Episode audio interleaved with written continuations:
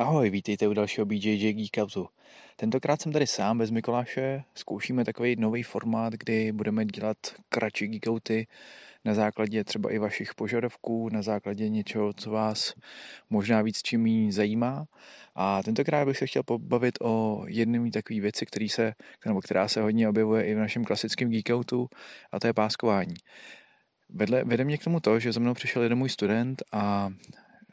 říkal, že by eh, vlastně zvážil, pokud by bych o to stál, eh, degradaci z jeho Blue Beltu, který obdržel ve Francii, zpátky na White Belt, jakože by začal úplně s čistým štítem. A mně se, to, mně se to vůbec nezdálo, ještě o tom hodně, hodně budu povídat, ale nejdřív bych chtěl obecně říct vlastně o té kultuře toho páskování, jak by to, nebo jak, jak to tak nějak po všechně bývá v největší, největším procentu gymu. Když začnete dělat BJJ, automaticky vám připadá rank bílého pásku, ten dostává každý úplně bez jakéhokoliv rozdílu. Pokud u BJJ vydržíte podle IBJJ v standardu, což je největší, největší organizace, která pořádá závody na světě pravděpodobně, tak byste Blue Belt měli obdržet třeba už za rok až dva když eh, máte Blue Belt, tak už byste měli být relativně schopní eh, v nějakých úplně eh, nejzákladnějších technikách a měli byste, byli, měli byste být schopní prakticky kohokoliv, kdo BJJ vůbec nezná nebo kdo neumí nějak, žádným způsobem bojovat, relativně jednoduše kontrolovat na zemi, případně toho člověka na zemi dostat a dominovat. Po dalším cca roce, pokud trénujete relativně intenzivně dvakrát, třikrát týdně, tak byste měli být schopni dosáhnout na Purple Belt, a pokud, eh, no možná je tam rok a půl, abych, abych úplně byl přesný, ale, ale za celá rok až dva, takže řekněme, že za čtyři roky byste mohli být Purple Belt. Purple Belt už je, uh, fialový pásek je, je rank, který přísluší někomu, kdo se velmi dobře orientuje v, komplet, v, v problematice BJJ, uh, chápe principy velmi dobře, třeba ještě nezná úplně všechny systémy, ale minimálně má nějakou svoji hru, nějakou svoji adaptaci Eh, BJJ eh, byl schopný už dát dohromady. Po dalším cca roce až dvou eh, můžete dostat brown belt, hnědý pásek, tak trošku se říká, že rozdíl mezi, mezi tím brown beltem a black beltem potom už jsou jenom víceméně zkušenosti, že ten člověk už chápe drtivou většinu věcí, chápe systémy, má, má opravdu přehled skrz ten systém a už mu chybí jenom, jenom ty zkušenosti. Cca za 8 až 10 let byste tím pádem mohli dostat black belt, což eh, neznamená, že už umíte všechno, ale znamená to, že už ovládáte brazilský jiu-jitsu relativně mistrně a jste schopný, eh, jste schopný ho předávat dál, jste, schop, eh, jste schopný vlastně všechny ty systémy nějakým způsobem propojovat, řekněme i vytvářet nějaké nové techniky na základě principů a na základě svých zkušeností. Teď se bavím hlavně ještě důležitá věc jenom o, o těch technických věcech, nebavím se vůbec o tom, o nějaký integritě, osobnosti a tak dále, a tak dále, která s tím je naprosto spjatá, a, ale nechci se tomu věnovat teď.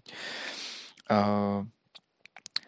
když teda máte, máte nějaký pásek, ještě obecně eh, platí v hodně gymech eh, takový pravidlo, že byste neměli vyzývat třeba při sparingu někoho, kdo má vyšší pásek než vy. U nás si na to moc nehrajeme, takže, takže u nás to není problém, když máte modrý pásek nebo bílej pásek a přijdete ke komukoliv, tak ten člověk má prostě právo vám říct, jo, ale jdu s tebou nebo, nebo s tebou nejdu. A mělo by to být OK pro obě strany. A nicméně eh, ten důvod, proč jsem tohle chtěl ještě takhle schrnout, je, že je, že za mnou přišel právě student, eh, který přestoupil, no, nebo začal, začal u nás trénovat po nějaký další odmoce, kdy trénoval nějakou dobu zpátky ve Francii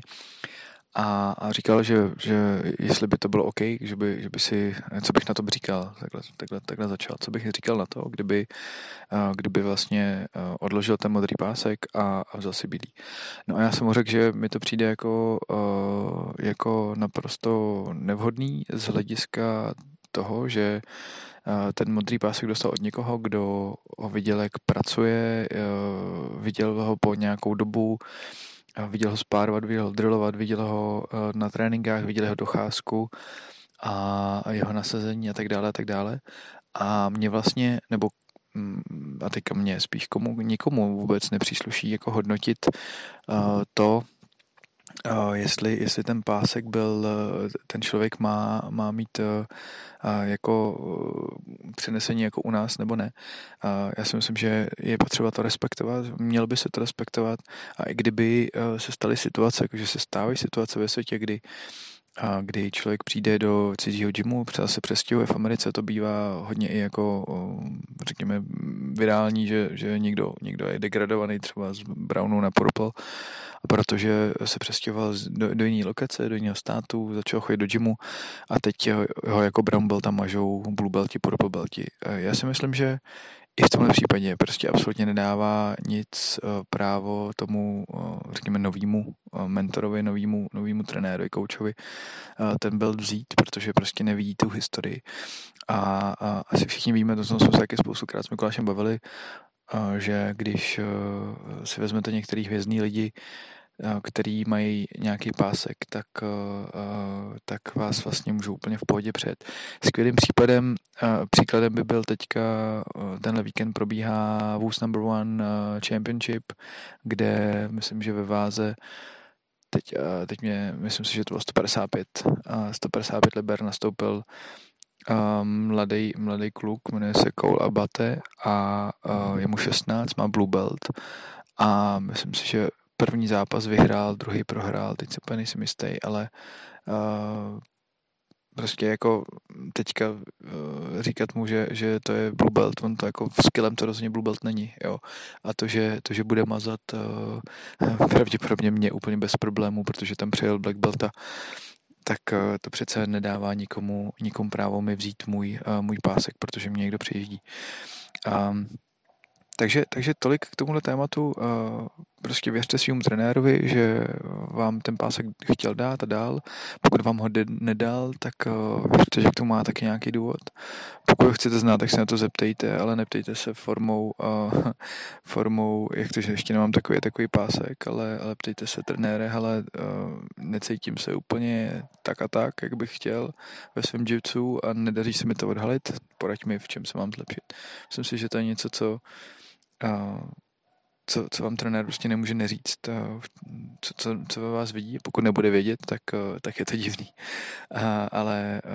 první je, jestli máte dobře vybranýho trenéra a vybrali jste a sedíte si, sedíte si s ním, tak by se před touhle otázkou určitě neměl, neměl nějakým způsobem vyhybat, nebo této otázce by se neměl vyhybat. Tak jo, tolik, tolik opáskování a, a degradaci a možná takový, takový disclaimer nakonec, pokud slyšíte nějaký cvrčky a, a pejsky v, zá, v dálce štíkat, tak je to tím, že jsem v lese a nahrávám to úplně v klidu. A naprosto doporučuji, zajdete někam do lesa a, a dělíte se hezký víkend v přírodě, pokud nemáte tu možnost pravidelně. Každopádně taky dejte vědět, jestli takovýhle formát je pro vás OK a my bychom to chtěli s Mikulášem takhle vypouštět častěji, než, než máme ten náš, řekněme, dvoutýdenní interval na, na klasický velký geek out a rádi bychom tí, touhle formou třeba i zodpovídali na nějaké vaše, vaše dotazy, ať už nováčkovský eh, nebo, nebo nějaký třeba konkrétnější, který si týkají jiu-jitsu hlavně nejvíc, nejlíp. Tak jo, díky a mějte se, čau.